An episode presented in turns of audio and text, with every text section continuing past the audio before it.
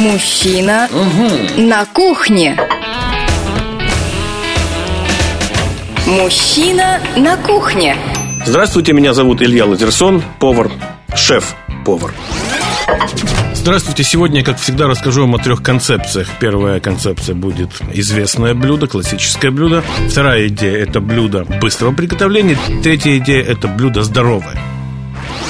Подошел, приготовил, съел. О рецептах проще, чем яичница. А сейчас я вам расскажу про блюдо быстрое. Его можно назвать очень просто – куриные крылышки в кокосе.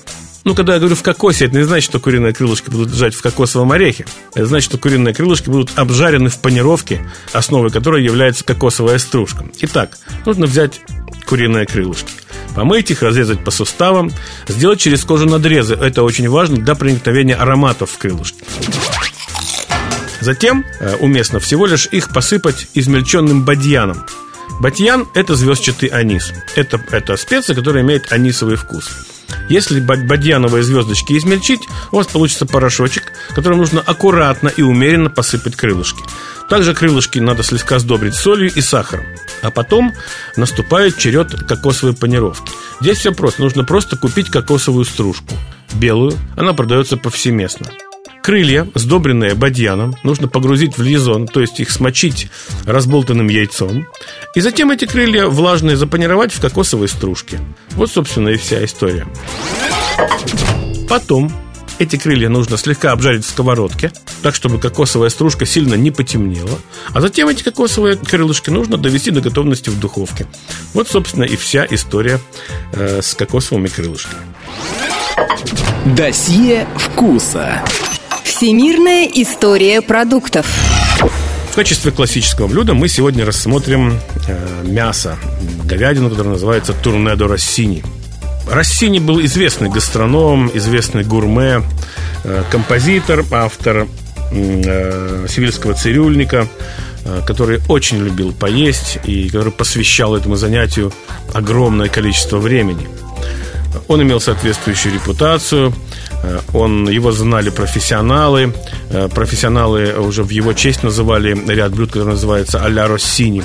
Но считается, что турне до России он придумал сам. Собственно говоря, этот человек, будучи состоятельным человеком, все-таки оперы он писал известные, он мог себе позволить многое. И, конечно, здесь-то много ума не надо, потому что он всего лишь в этом блюде соединил говядину, э, гусиную печень и трюфеля. Ну, скажите мне, собственно, что может быть проще соединить такие вкусные сами по себе ингредиенты. Поэтому заслуга-то его невелика. Но вместе с тем он все-таки вошел в историю, и блюдо заслуживает внимания.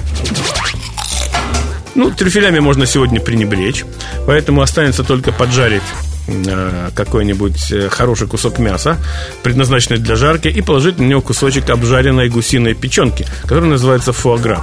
Или в крайнем случае положить готовый паштет из этой печенки и все немножко прогреть. Вот, собственно, и все блюдо.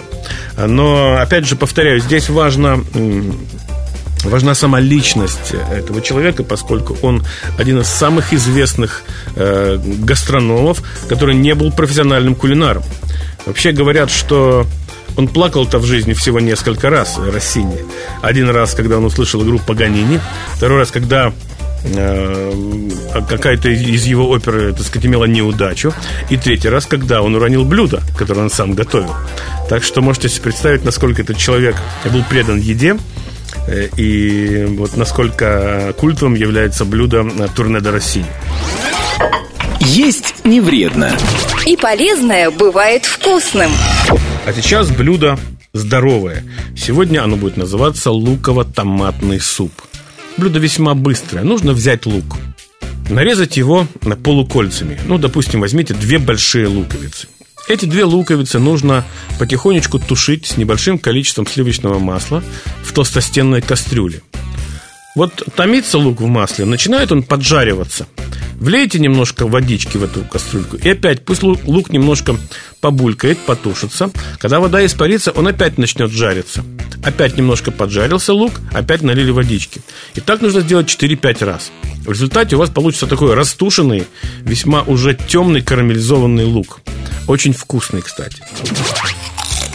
Потом в этот лук добавьте один-два помидора, нарезанных на куски. Добавьте немножко бульона или воды и все вместе тушите. У вас получится густой суп. Его консистенция, впрочем, будет зависеть от ваших предпочтений. Хотите, сделайте его пожиже, хотите погуще. Такой суп нужно приправить небольшим количеством тимьяна, соли и сахара. В такой суп также уместно влить немного мадеры или хереса.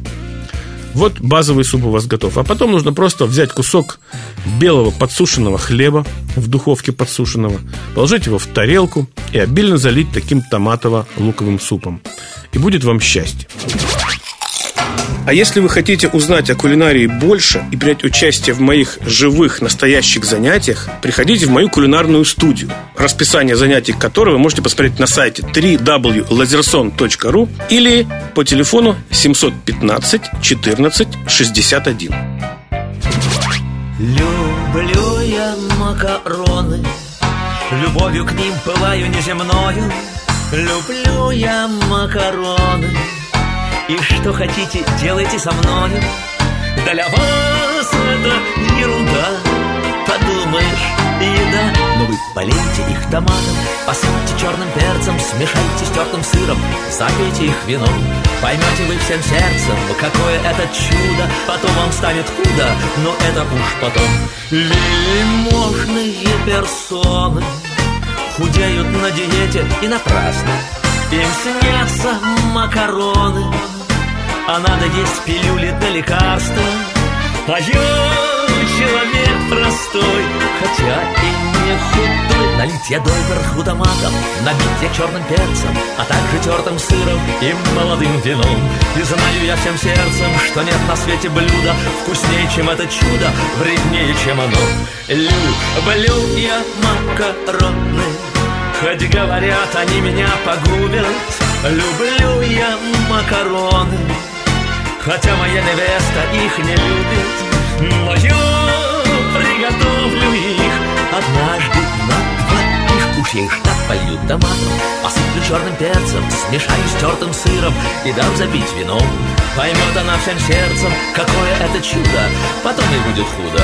Но это уж потом. Люблю я макароны Хотя говорят, они меня погубят. Люблю я макароны Хотя моя невеста их не любит Но я приготовлю их Однажды на двоих. Уж я приготовлю их Однажды на